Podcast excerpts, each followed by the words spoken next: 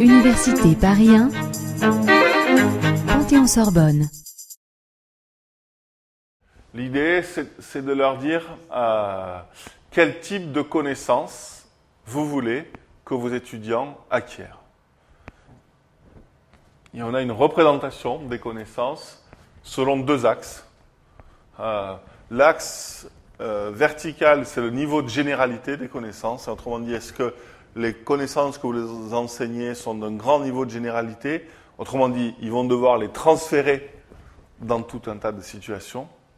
Ou au contraire, est-ce que les connaissances sont des connaissances particulières qui sont valables, qui ont un domaine de validité et pas 36 L'axe horizontal permet de positionner à droite les connaissances pour l'action, pour faire, hein, les procédures, et à gauche les connaissances pour comprendre, euh, pour analyser.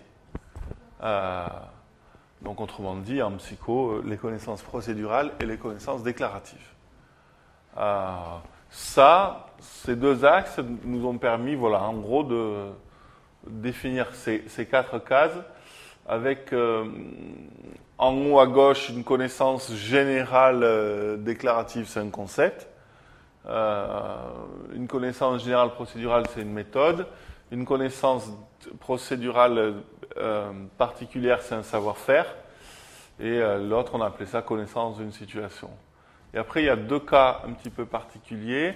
La trace littérale, l'objectif là, c'est que mes étudiants sachent par cœur quelque chose, une définition, un théorème, un texte, et euh, qui est différent. Autrement dit, si vous voulez, ça, c'est comprendre, et ça, c'est savoir par cœur. Et enfin, là, on a distingué, parce qu'on intervient aussi pas mal dans les domaines techniques, c'est est-ce que je veux qu'on ait un savoir-faire, c'est-à-dire quelque chose que je maîtrise pas à pas, que je sais mettre en œuvre, une procédure que je sais mettre en œuvre pas à pas, ou un automatisme, c'est-à-dire quelque chose qui se déclenche tout seul, qui est devenu quasiment un réflexe. Ou, euh, vous voyez, en, fonction de, chaque type de, connaissance, j'ai mis les, briques euh, qu'on peut trouver dans le scénario. Là, celui-là, ce qu'on fait, c'est qu'en gros, on descend d'un niveau. Là, on n'est plus au niveau des applications, mais vraiment, on est, on est au niveau du scénario pédagogique. Et, autour de l'idée que euh, plus je suis précis dans la définition de mon objectif d'apprentissage, plus j'ai de chances de trouver des briques euh, à mettre dans mon scénario pédagogique. Euh, Autrement dit, là, voilà, j'ai des espèces de briques, hein, c'est-à-dire des, outils pour fabriquer des tâches, des, tâches d'apprentissage. Et ça, c'est. à, l'usage, c'est pas mal ce truc-là, parce que vous avez un premier gain qui est de, dire au, professeur euh, que vous aidez. Bon, vous êtes bien sûr, ce que vous visez, c'est la compréhension, ou ce que vous visez, c'est la mémorisation littérale. Vous voyez, qu'est-ce que vous voulez? Bah, Sans aucun jugement, hein, mais si vous voulez qu'ils apprennent par cœur, très bien. Si vous voulez qu'ils comprennent, c'est autre chose.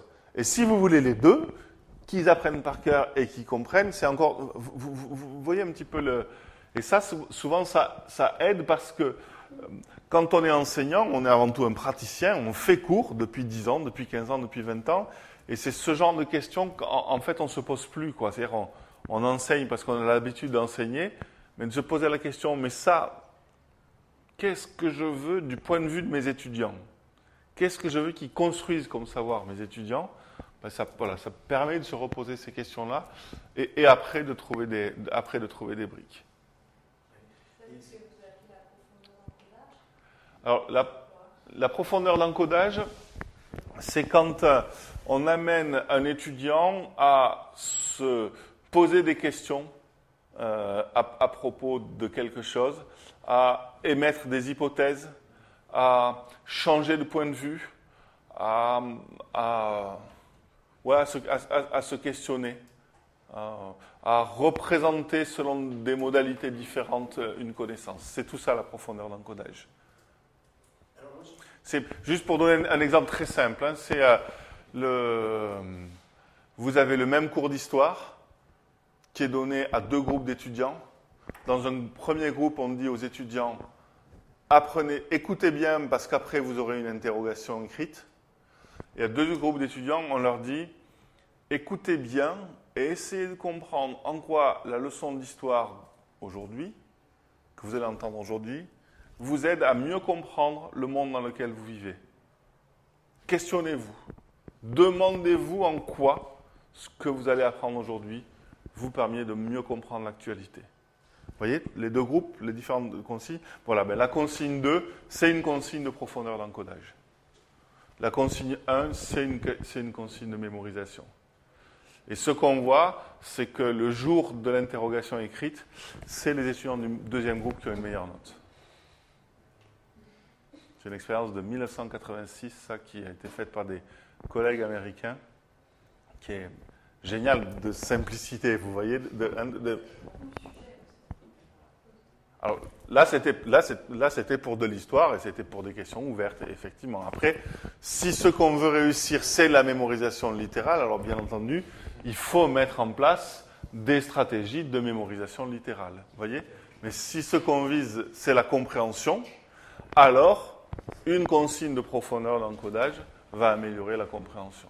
Ah si, si, si, ça on sait très bien faire aujourd'hui, l'évaluation de la compréhension. Si, si, si, si. C'est par exemple évaluer la compréhension. Euh, on peut demander à un étudiant de euh, re-expliquer quelque chose avec ses propres mots. Euh, pour évaluer la compréhension, on peut demander à un étudiant de représenter sous une forme graphique quelque chose qu'on lui a présenté sous une forme littéraire.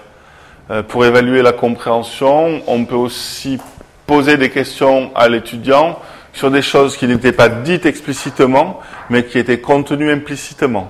Voilà, tout ça c'est de l'évaluation de la compréhension.